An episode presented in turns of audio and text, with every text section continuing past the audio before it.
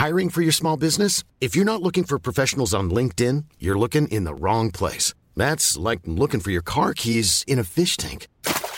LinkedIn helps you hire professionals you can't find anywhere else, even those who aren't actively searching for a new job but might be open to the perfect role. In a given month, over 70% of LinkedIn users don't even visit other leading job sites. So start looking in the right place. With LinkedIn, you can hire professionals like a professional. Post your free job on linkedin.com slash people today.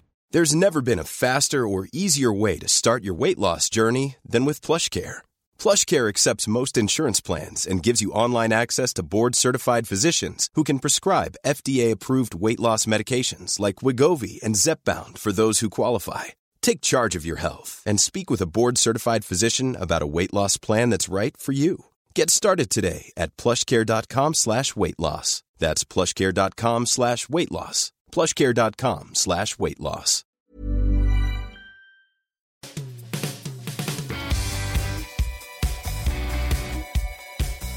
Welcome to the latest edition of the Football Writers Podcast, featuring me, Mike Calvin, John Cross of the Daily Mirror, and Glenn Moore of World Soccer Magazine. We've got the Champions League on speed dial this season.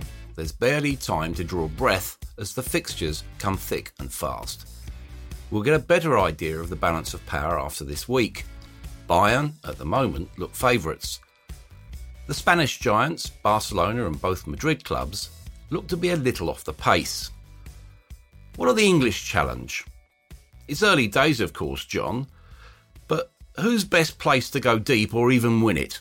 Well, I would say from the English point of view, Liverpool are in a great position, aren't they? I mean, on the back of a huge victory, I think, away from home at Ajax, when I think actually they played better than perhaps they did on Saturday against Sheffield United. They showed exactly what, what they can do.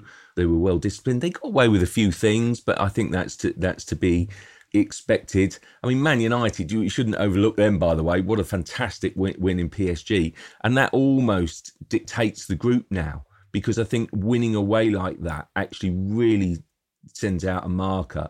Equally, I think Liverpool would have to take it like that as well, because I think Ajax away arguably is, is going to be the toughest game in the group, and they've won it. Same for Man United.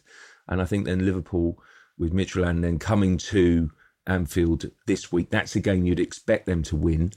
And then all of a sudden you've got six points on the board.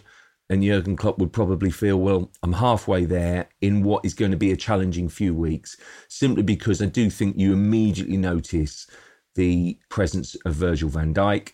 I think Van Dijk is so influential, not just in defence, but also as a calming influence on the rest of the team. When he gets the ball, you can almost feel the pressure ease out of the game, and it's it's a lovely feeling, and it must be one of great reassurance for Jurgen Klopp. So, however he paints it about sort of you know giving youth a chance, giving a, a next generation a chance, he'll know that that's a huge miss for Liverpool. But I just feel that you know Liverpool were far from their best on Saturday, for example, against Sheffield United.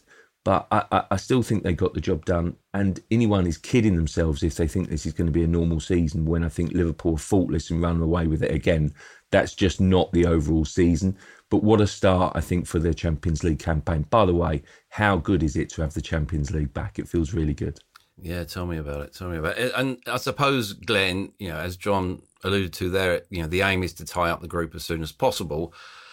Looking further ahead into the season, into the meat of the season, if you like, is the key to Liverpool's challenge going to be what they do to replace Van Dijk in the January window? Now, that will obviously play into their strengths because recruitment is a strength of theirs. But how key is that, do you think? Well, that's obviously uh, very significant, but it's also keeping everybody else fit as well. I mean, it's good for them to have Alisson Becker back, for example. I mean, I think that if you're going to lose Van Dijk, at least you've got Alisson back, and that's will add to the composure around the back. And they've got one or two other key players as well. But yes, as you say, recruitment is one of their great strengths. I'm sure they'll have a long list of players, even you know the what if scenario, so they would have identified quite quickly who they might want. But it is quite difficult to bring in players in January, as we all know. You know the good players, clubs don't want them to let them leave, and also players if they haven't got experience, you know, it's much harder to settle into a season halfway through a season if they haven't got experience of playing in England, for example. I mean, looking back, I mean, I remember when Vidic and Evra turned up at Manchester United in mid-season, they were they were poor. They turned out to be two two absolutely outstanding players for the club. But so it is very difficult with that mid-season stuff. So be interested to see how the experiment with um, Fabinho playing there goes on. And obviously, if you get um, Matip fit, that would help. But yes, the recruitment is going to be quite key. It's how they get to January. Yeah, you know, you're a veteran of, of many a transfer deal, John. I found it really interesting that that Liverpool reacted so quickly and almost harshly when they were linked with the Schalke defender uh, Ozan Tabak, the the Turkey international. You know, they blamed an exuberant agent and a desperate club.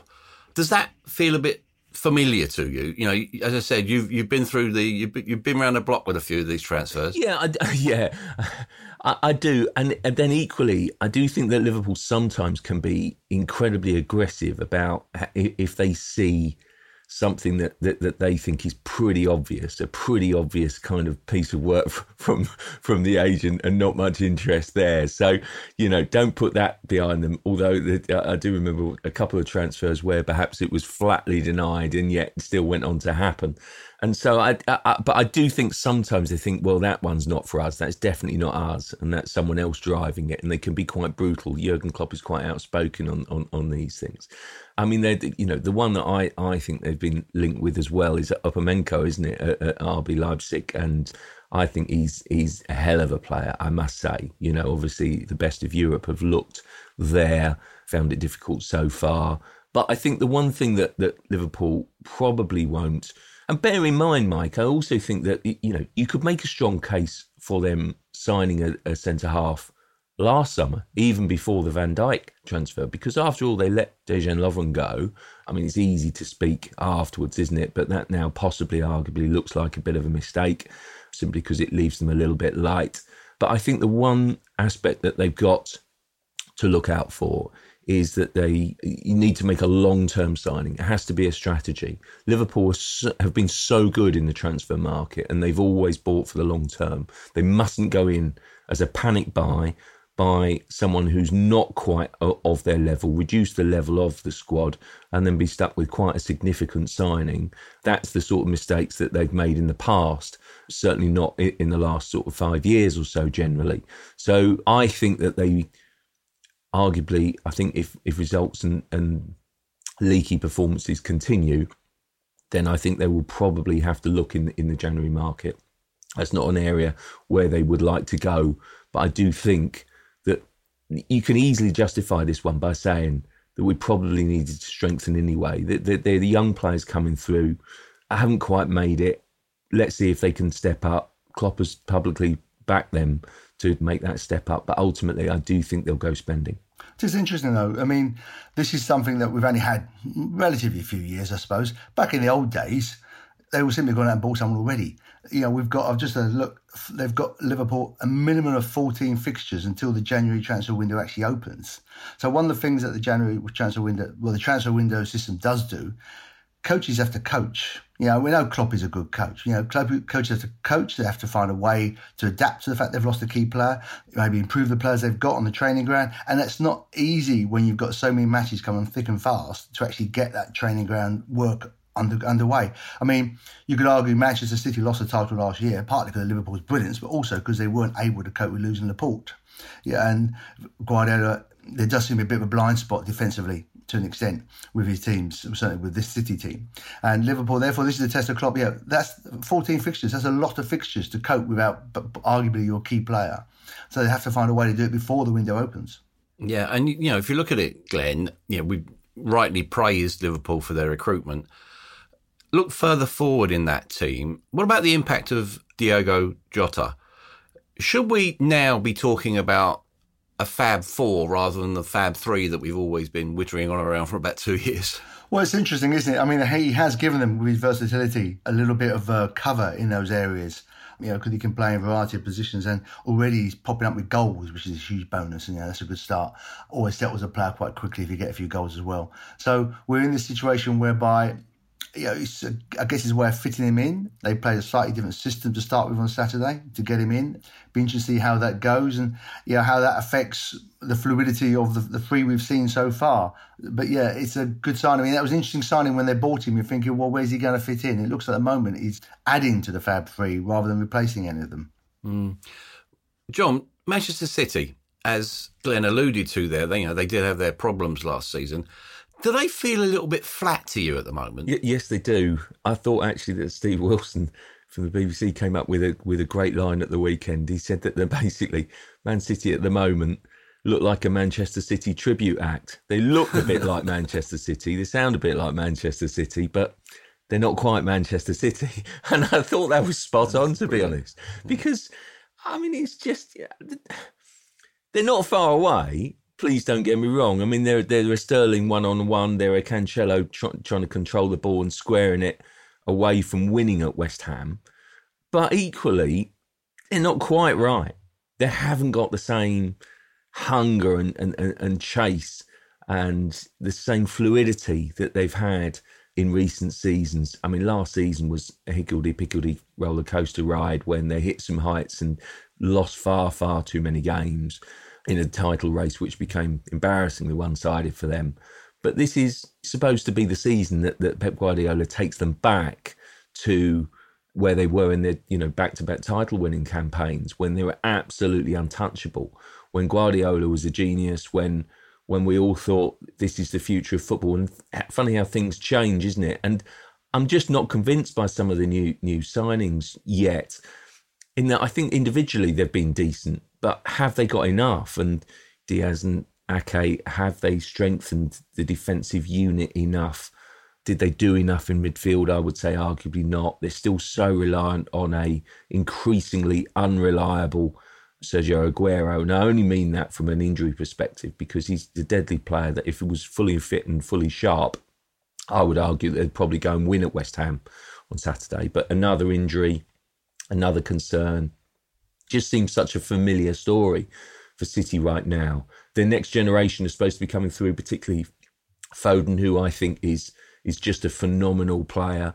I mean, it's funny. I've, I've, been sort of asked to, as a journalist, put forward the sort of for, for, the Golden Boy Award, nominate my best five young midfielders, and I had to have Foden in there because I think he's that good. I think you know if we're talking about the, the footballers of tomorrow, then Foden's in there. But and, and he made a difference on Saturday. That's clear. But is that difference enough? I, I just can't see City winning the Premier League title. Well, if they can't win the Premier League title, are they strong enough particularly defensively, to go and do something in Europe. I'm not convinced that they are this season. Uh, City worry me, and I, I, wonder whether this is a crossroads for Guardiola. I hope not. He's brought so much to the, to the Premier League, but I expected to see them go again, and I've yet to be convinced that they will. Yeah, you know they've got a, a tricky tie on Tuesday night in Marseille. Glenn, you know my perception of it is that Guardiola is still struggling to find the balance of that defence. You know, he tried Cancelo there is still a void at left back. To your earlier point, actually, is this really when we should start to understand why everyone says Guardiola is one of the great coaches of the modern game? Well, it's to interesting to see. I mean, one of the elements of City's play, and indeed you could argue Liverpool's extent, and most good teams in the current era, is that a lot of it, you know, the quick one-touch pass in the movement, that fluidity, that requires a lot of confidence and um, in, in, yourself as a player, and also in your teammates. You know, that that fluidity, that motion to be going. So when you start getting a bit, couple of off results, sometimes that slight pause while you're considering is this the right decision. You just you have to be slightly off with your timing to suddenly the whole thing starts to break down. And also without the ball, a slightly different tag that pressing, that very, very quick press it as soon as you lose possession ball, that requires a huge amount of appetite and hunger, and everyone has to go together. I mean, Klopp referred to this after the Villa game. Yeah, as soon as one player doesn't go, you leave a hole for them to play out, and you've got half your team committed. It's not easy to keep that hunger going season after season after season. It's very high intensity when you've started winning things. So there, there, there's two elements there, with and without the ball, to keep that going. And to an extent, to keep that going, you do need to freshen up your players, you know, to bring new guys in all the time. I mean, you could argue City's recruitment hasn't been on level with Liverpool's. And I mean, he's got about seven centre halves there. Uh, yeah, doesn't seem to to find the right combination yet. Unusually for a top club, they've rotated fullbacks a lot under Guardiola. That's partly because of high demands that have been placed upon them in terms of physicality.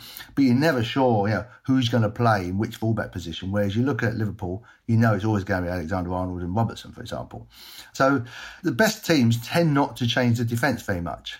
And City are unusual in the fact how much rotation there is in the defence. And partly, I guess, that's the demands they put on them in terms of physically. But it does make it harder to get that understanding between teams. And it's going to be interesting now to see. Uh, there is this question about Guardiola as a defensive coach. You know, can he stop them conceding whilst you know still getting them playing brilliant attacking football? Yeah, one point that I think does deserve a, a, bit more scrutiny. You know, I, I, tend to agree with Guardiola when he's basically saying, "Look, there's too much football, and something's got to give here." You know, do you have some sympathy with that view, John? Yeah, I do.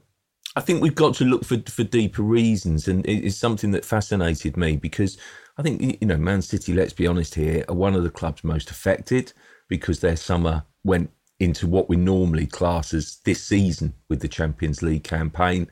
I think it was very, very difficult. I thought it was really interesting that the clubs were so desperate to get back to training and get back into preparation for games for Project Restart. Well, Man City returned nearly a week later than some of their Premier League rivals. Why? Because I think they always identified the Champions League campaign as as crucial, and yet they had this. They completed the job against Real Madrid and then had an unhappy time, obviously, against Lyon, when I, I, for one, expected them to go so much further in the competition. And it was just a frustration for them. And frankly, I, asked Frank Lampard about this. Uh, why are we seeing perhaps teams getting these crazy results? Why are we seeing these sort of kind of unpredictability? of results and, and performances last week. And I think it counts for, for all the teams. He identified that, that for Chelsea, it was disrupted summer, disrupted pre season. They brought new players in. Well, they haven't had a chance to work with those players. Again, that's the same, I think, for Man City. And he also brought up on the point that, that basically a lot of the new players won't have time to, to bed in, but also fatigue and fitness levels this season, I think, are going to be completely different and I think it's going to be such a challenge. I think you'll get so many muscle strain injuries, so many fatigue injuries. You've already seen that, I think, with, with, with City. It is going to be the most bizarre season ever. Now, look, we, we could call it madcap, we could enjoy it, and I think we probably will because it will carry on producing crazy results. I'll be amazed if anyone can be as consistent as, as Liverpool this season. I can't see that. But equally, I don't know whether it's going to help teams who had that disrupted summer, like a Man City or a Chelsea, get really to where they want to be this season. So I do have a great deal of sympathy with Guardiola, but we shouldn't get away from the fact that someone's going to win the league, someone's going to win the major trophies. Man City still expect that to be Guardiola. And I think Guardiola still expects that of himself. So at the moment, I think he's finding excuses to to reason why City are not at that level. Because in any other ordinary season, surely if you invest that much in, in new defenders, you want a new defence. And yet it feels very familiar, very vulnerable. And, you know, good individuals are still good individuals, but they haven't been blended in, I don't think, to, to any decent level. Mm. We are going to have a a strange season. I think that's well, certainly a distinctive season, Glenn. You can only look at it. This is the first time in Premier League history that every club has lost at least one of its first six games. Let's look at that in the context of Chelsea and Manchester United, in which, you know, what, let's be honest, was a, a real bore draw. Do you expect more caution, which I think probably defined that match? Do you expect more caution as the season develops? Well, I think this weekend was the correction to uh, what we've had so, so, far. The first few weekends, lots of goals flying in.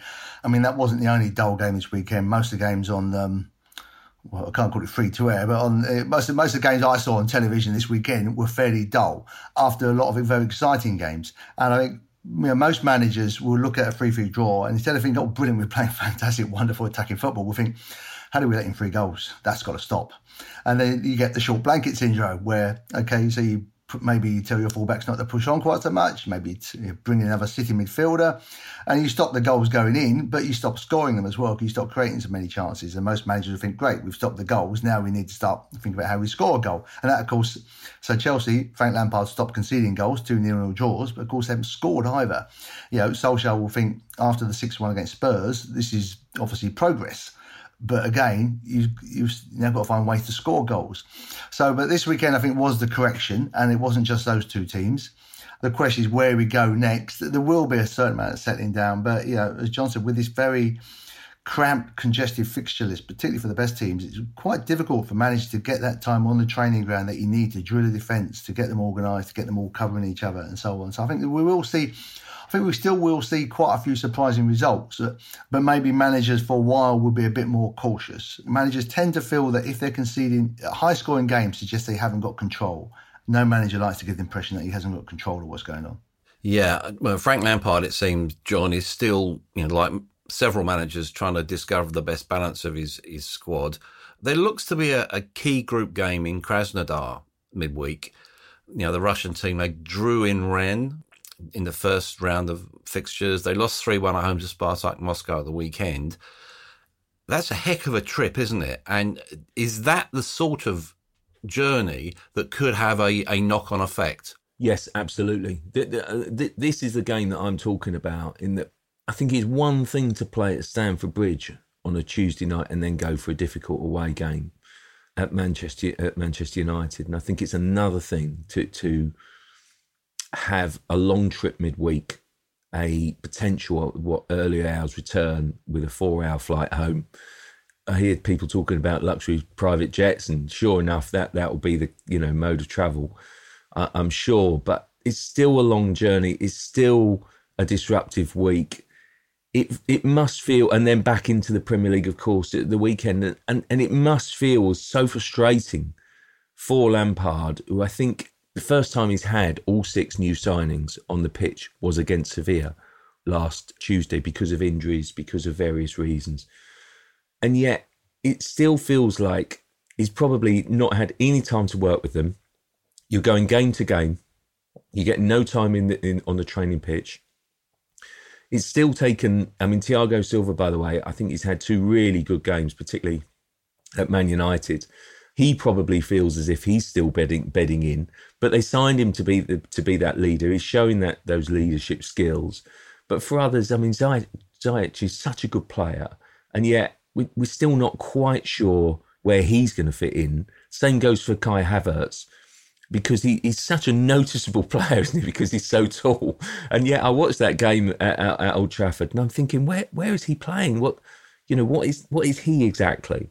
Because in the more classical sense, you probably uh, pigeonhole him as a centre forward, and and these are the sort of things that I just think if a manager wants to bring in those sort of players and blend a team, quite apart from the fatigue levels, you're just not getting the time to work with them. You're going game to game. You're working on shape two days before a game to set up against the opposition and then you're playing that game then you're coming home and then you've got to go for the next game and and it, that is why i don't i just don't think at the moment you're going to get really fantastic levels because even at the end of this crazy madcap run of games obviously got back to back games in the in the champions league and europa league and you know, as I alluded to before, it's a brilliant watch. I love it, and uh, it's fantastic to have it back. But it must be very difficult, equally, to balance it for the managers, and who probably want to rest and rotate. Which, again, I think probably brings us on to onto the point. Perhaps you're not going to find that consistency if you're changing and needing to change the team that much. Yeah, I said we, we've still got to work out whether three at the back works for Chelsea.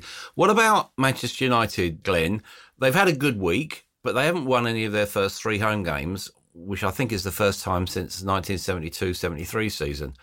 What do you think about their chances of progress deep into the Champions League? And what about the threat that is represented by Red Bull Leipzig on Wednesday? Well, I think Leipzig are going to give them a good good test. I mean, obviously they were semi-finalists last year, and uh, I, I, mean, whilst it was a brilliant result in Paris, I mean, a bit like the home record, and you know, I wouldn't read necessarily too much into that in some respects because this season of all seasons with no fans, I don't think home advantage really means anything. I mean, you get get better changing facilities, not changing the car park at Goodison Park, for example, or I know it's AFC Wimbledon were changing the corridor at Burton at the weekend. But if you look at the Premier League this year, 45% of the matches have been away wins, 34% have been home wins. Yeah, I don't think there is any real necessary home advantage this season in particular. That, that those periods when a home crowd would help to lift a side, or indeed maybe just slightly influence a referee, that's not happening. So, you know, they, they haven't got a great home record, but if you're playing well away, it's less of an issue. I mean, I suppose you could argue Southampton last year had a better away record than home record, and it's not that unusual. But this year, quite a lot of teams. So that home and away thing, I think, is less of an issue. But it also means that the win in Paris maybe means slightly less because obviously Paris could easily win at Old Trafford. There, is, there are signs that Solskjaer seems to be better at setting up his teams when they're counter attacking and they've got a lot of pace up front and when their teams are coming onto them which makes it slightly different when you're at home and you're expected to make the running even without fans in the ground. So I think we look at a situation whereby it's going to be quite difficult. But if you can get out of that group, you know, then who knows? You know, the best team doesn't always win the Champions League. The best team normally wins the league, but it doesn't always win the Champions League. Yeah, I think that's just that line I see uh, Arsene Wenger said the other day when um, we're looking at one of those European Cup finals recently where when he came out and said, well, the best team doesn't always win. Obviously, Arsenal didn't win, but he's right in some respects. Cup competitions, once you can get into the knockout stages, cup competitions, this year of all years, yeah, you could progress. I mean, there is certainly talent in that Manchester United side, particularly going forward. Just picking up on one, one point that Glenn made, I, I, should throw into the mix then when we're looking for, for examples and reasons as to, as to why we're getting this inconsistency in madcap results. I mean, uh, Solskjaer at, at, the weekend, didn't he, sort of pointed to the fact if only we'd had a full Stretford end, basically, we would have won against Chelsea. I mean, immediately post match, he was talking about the ball being sucked in, but he was actually making a wider point post match. He was making a point that basically the crowd roars us on, which I think is such a good, such a big point point. Maybe, maybe that's sort of a little bit of sour grapes from Solskjaer, nil nil. But I do think it's a valid reason. That's why, going to Glenn's point, you're not getting home advantage so much. Is that I do think when when you go when you are one nil up, when you do go sort of kind of two one ahead, that's when you expect the crowd to really get behind you, to, sort of change the game, set the mood. That's what I think we get sometimes in, in that's why I love Champions League nights quite so much. I think the, the crowd sometimes set the tempo and set the atmosphere, and that basically they can sort of set the mood. And I think we miss the crowd so much at many, many levels, but in setting the tempo and creating that atmosphere and giving that home advantage I think it is something that the bigger clubs in particular, I think, are missing so much this season. The one I really thought was Goodison when that Liverpool goal was disallowed and Everton was trying to push, yeah, the, the place would have been getting absolutely mental, yeah, in the old days, yeah, with a crowd mm. there. I mean, because Goodison really is rocking when it's like that. In that particular match, you can imagine what it been like in the last few minutes. And certainly games at Goodison where it feels like the crowd almost do suck the ball in. Yeah, and, and on that sort of broader point, you know, I don't want to appear pessimistic about this, but when you look at the the government stance on on it. Can you see, in all honesty, f- fans being allowed into grounds before next year? I hate to say it, but I, I don't think I can, even though there are a huge number of, of ridiculous inconsistencies where you can watch a game now at a stadium, but you've got to keep the curtains drawn so you can't see what's going on outside. It's a nonsense, but are we going to have to still keep watching football and seeing and, and, football being played in this vacuum. I think it's become political now that the government do not want to be seen to giving in to let football fans go and watch matches. I, I can't see any logical reason if you're allowed in cinemas and theatres and you know to watch matches in pubs and so on that you can't go in grounds where clubs are used to stewarding, they're used to test, you know, they're used to tracing people, they're used to keeping everyone's names and addresses and so on. It's outdoors, you know, and particularly lower division grounds. and why you can't get, say, 2,000 people in a 10,000 seat. There's not even a, an issue there with travelling to and from the venue. I think it's become a political thing now. You know, there's a, there's lack of understanding of football at the top levels and lack of, you know, football fans all scummy oiks. Uh, plus that they've made so many U-turns, they don't want a U-turn on this one. Mike, I feel really passionately about this in that basically I do think it's it's a nigh an impossible sell at the moment to try and convince people to uh, in amongst growing infection rate and very difficult setup. And I have to say, I think we reach a point where I'm thinking, has football got it wrong, or has that cinema showing the game got it wrong? And that's that's the first point. And please don't get me wrong here. I'm the most passionate person about getting fans back in, but I football frustration comes by because of those inconsistencies. And, and that's such a you know difficult place to be. But what is it that, that makes the government stand by those inconsistencies. That that's what frustrates me. I mean, I've done a few stories on this in, in that basically some of the EFL clubs, particularly in the championship, have tried to do beam-backs. So they're away from home and they're shown to fans, corporate fans in, in the hospitality areas, obviously paying for the privilege to go. But it's a, it's almost about more about showing that we can do it. Now, the back end of last week, I know that, you know those championship clubs were thinking, well, our events will be cancelled because DCMS are getting involved, and basically, even though you can go down the road at the cinema, you won't be able to go in our hospitality areas. Well, I think a little bit of pressure there from the EFL and beyond saw to it that they survived last weekend, and so you were able to do it. But I wonder how much even that will last longer. And that just seems so wrong to me. It also feels wrong that you can have crowds up to 600 in, in non league, and yet you can't in League One, League Two, when, when crowds never been more so important for them. What is the reasoning behind that? BT Sport is showing a, an FA Cup tie, St Albans v Bishop, Bishop Stortford, Monday night.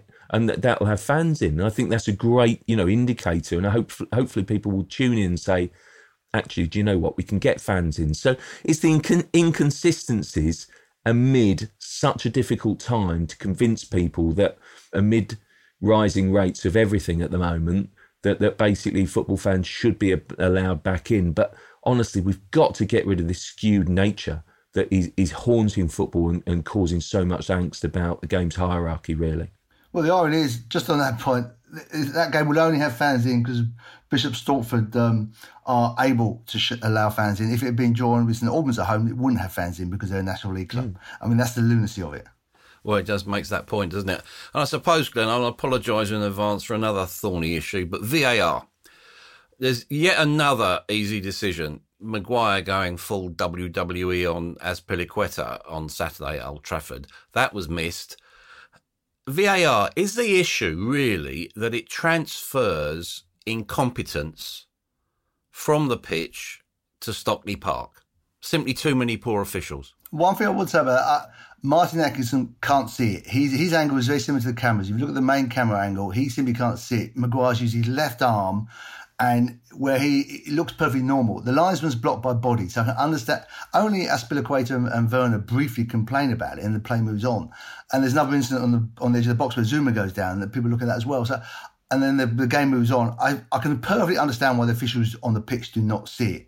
In terms of Stockley Park, I do wonder: Are they actually look without much appealing going on, without the referee saying, "I think something might have happened there"? Do they look at that immediately? Are they looking at every corner from every angle? Or once yeah, the TV cameras have had a chance to have a bit more time and then call up the replay. And of course, the TV replay we saw is absolutely perfect. You can see what he's doing then.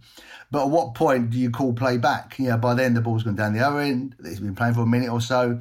It may have gone out of play already, in which case it's, you know, it's, it considers we've moved on. So I can see that particular circumstance why the officials on the pitch didn't give it. And there is a point where play just goes on and on. I think that is difficult. Do we demand perfection from all the all the officials? I mean, players make mistakes all the time. Yeah, I, th- I think there's a degree of tribalism here as well. There's a couple of other incidents, quite apart from the Guire one.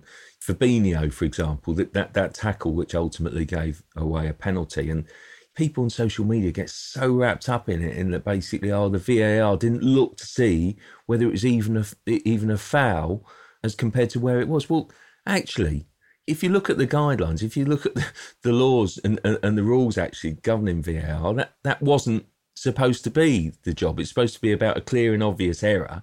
Well, the debate for VAR was whether it was inside or outside the box. So, for all the screams and angst, which I understand, you're going to get passionate about your team, but also partly it's fueled by by journalists on Twitter, in that basically it's just wrong information. I, I, you know, I, I, I bothered to go and have a have a look at the sort of the, the, the VAR debrief, and you know, I'm maybe more sympathetic than most. I mean, I was appalled by some of the recent decisions. Obviously, the, Pickford and Van Dijk has been the big one. They got it wrong. They just didn't adhere to, to, to the guidelines. But then I looked at the Lacazette goal for Arsenal, or not, obviously, as the case may be against Leicester, and um, with the naked eye, I'm thinking, well, that's that, that can't stand because Xhaka's in the way. He's in the goalkeeper's eye line. He's offside.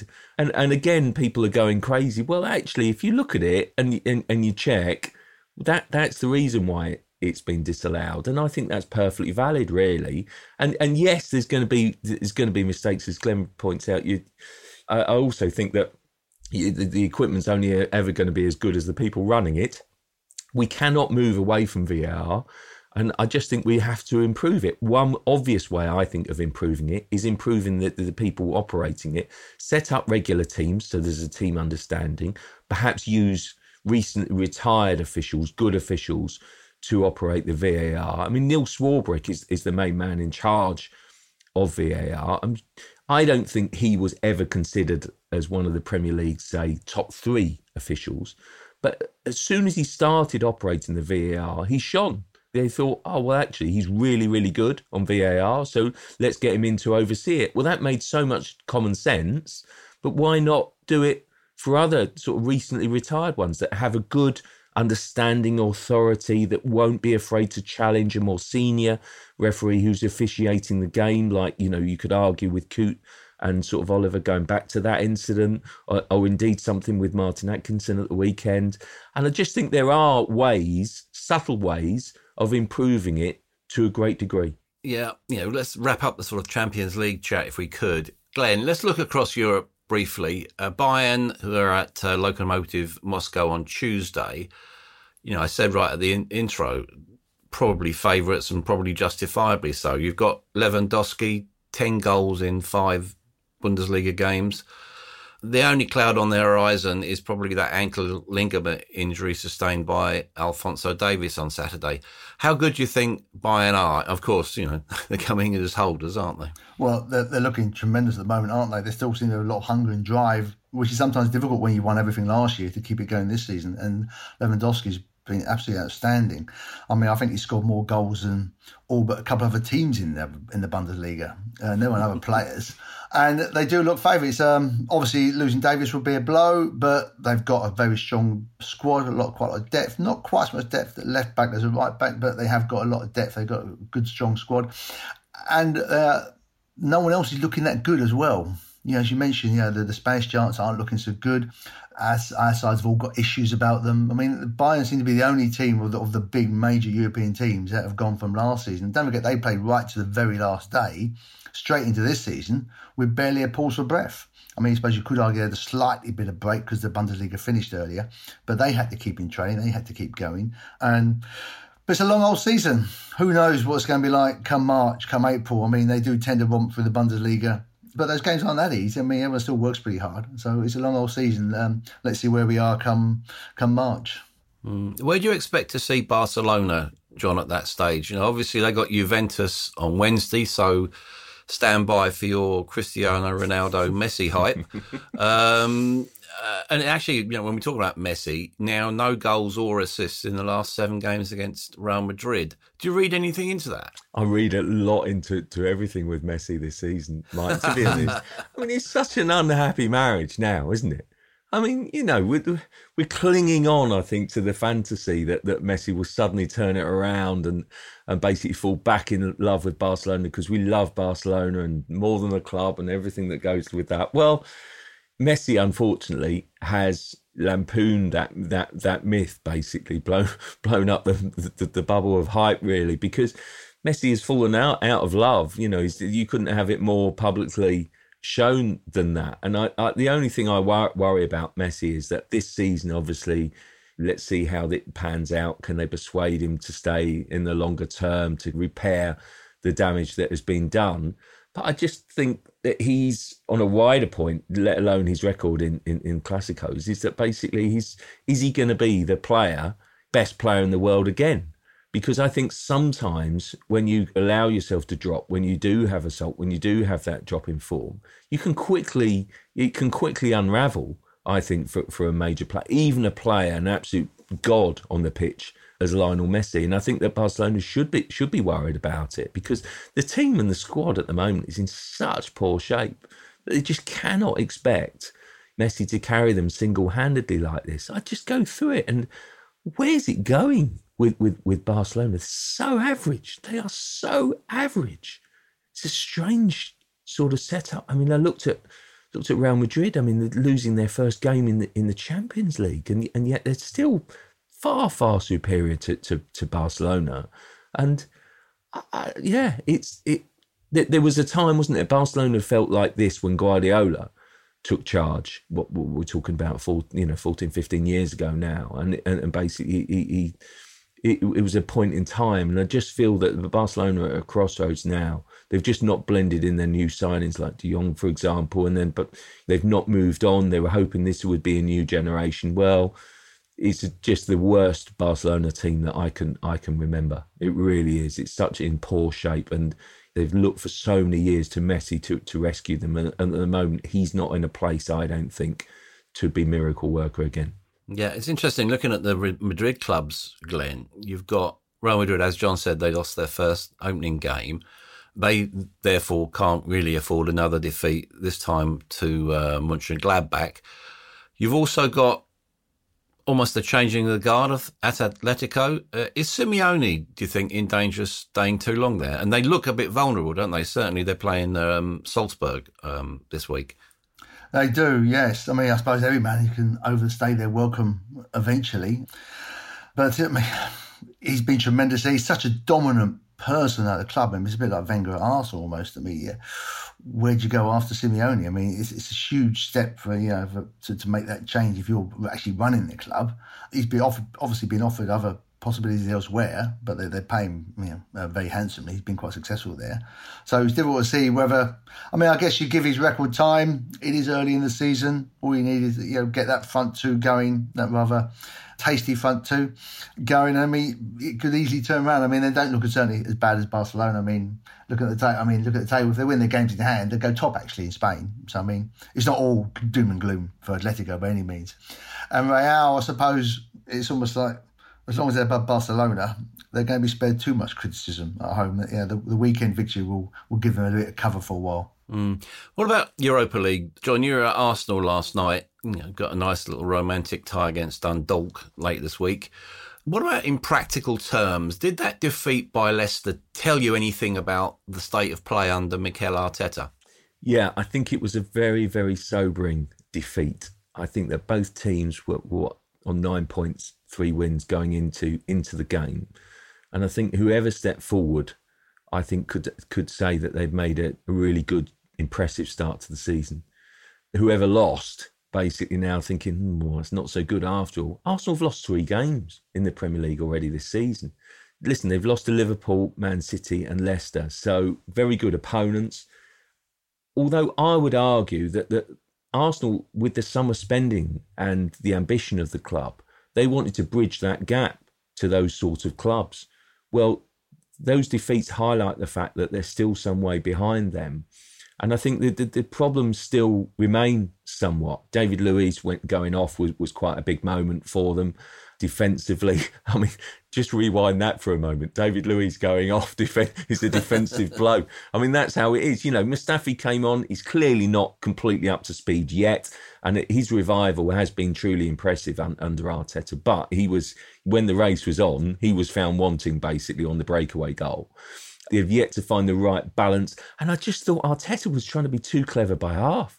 I don't know where Xhaka exactly was playing.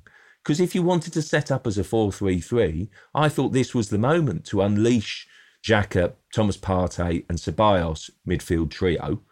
And then that was supposed to be strong enough so that you can play a back four rather than having to play a back three, which I don't think uh, long term Arteta wants to do. And then also, that attacking range is quite interesting. Saka, I thought, was really lively, and he, he's had good games against Leicester in the past, so I think that's why he's picked. Lacazette is struggling for confidence. I mean, he's also struggling for, for, for courage, frankly, in, in, trying to sort of put his head in where it hurts to score with that driven cross from Tierney. The, the bigger aspect for me is now five Premier League games without a goal for Aubameyang. Now, that's a positive drought and he looks like a player who is playing in a drought. Yes, I know he's you know playing scored in in, in, in the um, Europa League, but he does look as if he's just slightly off it at the moment, and it's seriously bad timing because at times last season, Aubameyang's goals could rescue a, a bad losing situation for Arsenal. Arsenal just not clinical enough. They, they had so much more possession and so many more shots than Leicester, but Leicester taught them about being ruthless and being really effective and efficient. And I, I still think there's st- still a lot of work for Arteta to do. John, John, Tim Stillman, who, who, you know, obviously Arsenal specialist, he was make the point that he feels that Aubameyang, Lacazette, and Pepe are three players who are basically unsuited for to play with each other. But Arsenal spent a lot of money on all of them, and therefore are trying to make it work. Whereas a bigger club, well, another club uh, with more with bigger resources might just get rid of one or two of them. Yeah, I, d- I think it's a very interesting point. I, I, Pepe is is a really, really. I mean, he's such a frustrating player. There's glimpses of real quality there in his delivery. Sometimes when he dribbles, it looks like he's he's got the ball glued to his feet, and he'll beat two men and then and basically trip over his own feet or the ball, trying to go, go around the third man. There's a player there without a shadow of a doubt. But I think, as you rightly say, you know, as Tim t- touches on, does the dynamic work? Because Lacazette is a, I think, a good, a good, really good player and a really good hold-up player. But he's he's not playing with any confidence. You are, I think, compromising to a degree Aubameyang by constantly putting him out wide and doing a job for the team. And I think Aubameyang, you just have to get back in the shorter term to playing him through the middle and then maybe seeing if Pepe and Saka might work and, and just giving Lacazette some time out the firing line. I just think you need to change it up. You need to find a better dynamic because Aubameyang wide and Lacazette through the middle, it's worked on occasion. It has worked in the past, but I'm still not sure about it. And it still feels a bit frustrating. Your most dangerous and dynamic player, Aubameyang, is out wide, stuck out wide, trying to put in crosses and trying to track back. I, I don't think that's that's the right solution. I do think though what we need to do is give Leicester some credit, don't yeah. we? Here, mm-hmm. Glenn, and also specifically probably Brendan Rodgers, where you know that he he did a number on Arsenal last night. You know they're away at AEK later in the week. Um, Jamie Vardy six away goals this season already. Should Leicester be getting more credit for what they're doing? Probably yes. It's the usual syndrome, isn't it? I mean, yeah, there's always there's always more focus on the quotes bigger name. So if Arsenal lose to Leicester, the attention is going to be more on Arsenal than it will be on Leicester, and that's been the complaint of supporters of um, more moderate clubs for, for time immemorial. That it's always the big teams, always a story with the win or lose. Yeah, I mean Leicester have become a very good outfit. They've lost you would say, you know, big, big players for them. Kante before that, you know, you Drinkwater, um, you know, and obviously Maguire, and they seem to be able to replace them seamlessly. They got, they talking about Liverpool, you know, Leicester have really got a very good recruitment department. And Rodgers is a very, very smart manager. Sometimes he gets a little bit carried away, makes it a bit too complicated, but he's a very good manager. He's tactically very good. He's still relatively young. I mean, we're looking at a guy who could be managing for at least another 10, 15 years. And yeah, it's a very good performance by Leicester. They once again will be up there yeah, we're talking about managers, Glenn. You know, your area of uh, specific expertise, women's the women's football. The international, the friendly England in Germany was cancelled yesterday due to coronavirus. How big a blow is that? And I suppose, in a broader sense, does it call into question the wisdom of international football, or certainly friendly matches? Yeah, England Lionesses have a specific problem in that they're hosting the next Euros. Therefore, they, they have no competitive fixtures. So they either play friendly fixtures or they basically don't play. There is an argument, however, when you've got a manager who we know will be leaving before the Euros and will be replaced uh, next summer, given the, his replacement, Sarina Wiegman, a whole year uh, with the players. Why are we playing these friendlies? Because yeah, they're not really going to affect selection that much for the Euros when we finally get round to hosting them. You know, in an era of coronavirus where travel between countries is obviously a bit tricky. I mean, the problem this time, I think one of the backroom staff had corona, uh, had a positive test, and they were a bit concerned that if they got to Germany and someone tested positive, they'd, they'd all be quarantined in Germany for two weeks, which obviously would have been less than ideal, especially with Manchester City, who've got 11 players in the squad. So you could argue there's not a massive amount of financial money riding on these matches like there is with the England men's team, where the FA do need them to play to keep the whole show going at the grassroots level and so on. So you could argue, I'm not quite sure why these friendlies are necessarily needed. They haven't played since March. They got one more game. If he goes ahead in December, then they probably won't play a game till next March. So it's a, it's a long time to be without a game. But they've had a couple of camps where they uh, do training and internal matches. And in terms of ticking it over and keeping things going, that's probably as valuable as anything at the moment. Yeah. Where does this leave Phil Neville, do you think, John? A really unworthy thought here. But is Paul Scholes keeping the seat warm for him at Salford? An option, couldn't it? Really? I mean, blimey, for, yeah, he, he probably arguably going into the safest job. Then, can you imagine one one of the other guys trying to sack Phil Neville on the back of bad, yeah, bad three bad results? Today, yeah, yeah, yeah, exactly. Look, I never think this works. I just don't think it. We, that you know that the manager is going. You, you know that someone else they've appointed a successor. Even it's it's it's that clear. These things just never work. You, of course, you will see a falling off of results because you're seeing a falling off of authority because you're no longer, as a player, determined to go out and give everything to impress that manager who's in the hot seat. And, uh, you know, people might turn around and say, oh, you're kind of questioning his ability to motivate and his professionalism. Well, frankly, I am actually, yeah, because I, I just don't think it, you're a lame duck, basically, aren't you? You're just biding time. And it just, this game, which I have to say, feels like a, a, a, huge story, frankly. This is England going to Germany, a huge moment for the, for, for the national team being called off for coronavirus. And and yet actually it just feels we're in this in this weird place where with, with, with, the team because of everything surrounding the future of the game the future of the manager that it's almost like oh okay kind of got to get on with that and that that that doesn't feel right to me should be sort of building up a momentum here I mean, I must say, sort of on a wider point, I think it's a, you know it's a big story. bearing in mind, you know, we've got the FA Cup final coming up. Will it impact of clubs and, and, and players domestically? They've got to now hope then that basically everyone's everyone all the players have tested negative, haven't they? But they've got to hope, and obviously that's that continues to be the case. It, it, it's a worrying time, I think, and it feels like we're losing time and we're losing momentum because we're just treading water, and we will be treading water for for what a year, eighteen months, and that doesn't feel right to me, not at all. I think on level, I think he has higher ambitions than Salford, I suspect. And, and Paul Scholes, of course, has his own management ambitions. He might be, he went into Oldham, didn't he, at a similar level. So he might be quite happy to keep going there. But Glenn, do you think do you think that, that even though that Phil Neville's got those ambitions, is he going to get that opportunity? Uh, it'll be really interesting because I, I always look at the analogy of, uh, for example, Neil Lennon, perhaps first time around, does he get the opportunity from from managing one of the big clubs in, in, in Scotland? in the Premier League. I don't think he does. I think he gets it at championship level. I wonder what being uh, semi-successful manager of the England women's team does for you in the men's game, where what level that is. And I'm not sure that it's in any way Premier League. No, I, I agree. I'd be very surprised if you got a Premier League job. I mean, it, we're looking at something to do with the Manchester United connection rather than the England women's job, I suspect, in terms of where he ends up next. But um, yeah, it would be interesting what does happen with Phil, actually. Yeah, well, let's. You know, I, I want to end on on a Manchester United connection. Marcus Rashford. I think we can all agree his campaign has been inspirational. You've got Raheem Sterling setting up a foundation to help disadvantaged children. You've got Leeds players in the club giving fifty thousand pounds to Rashford's campaign.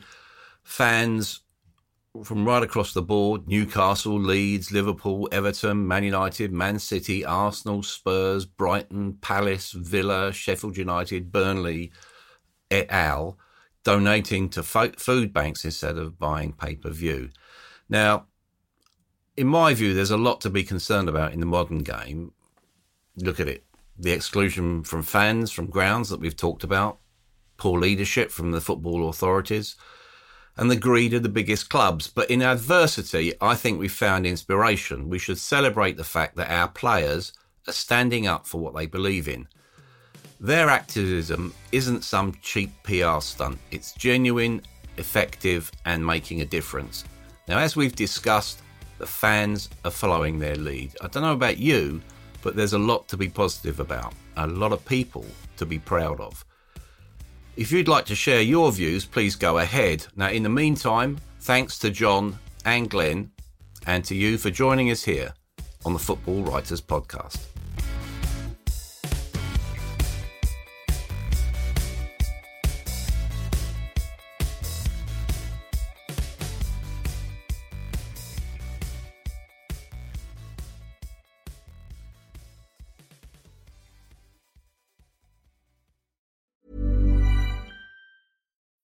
When you need mealtime inspiration, it's worth shopping Kroger, where you'll find over 30,000 mouthwatering choices that excite your inner foodie. And no matter what tasty choice you make, you'll enjoy our everyday low prices, plus extra ways to save, like digital coupons worth over $600 each week. You can also save up to $1 off per gallon at the pump with fuel points. More savings and more inspiring flavors make shopping Kroger worth it every time. Kroger, fresh for everyone. Fuel restrictions apply.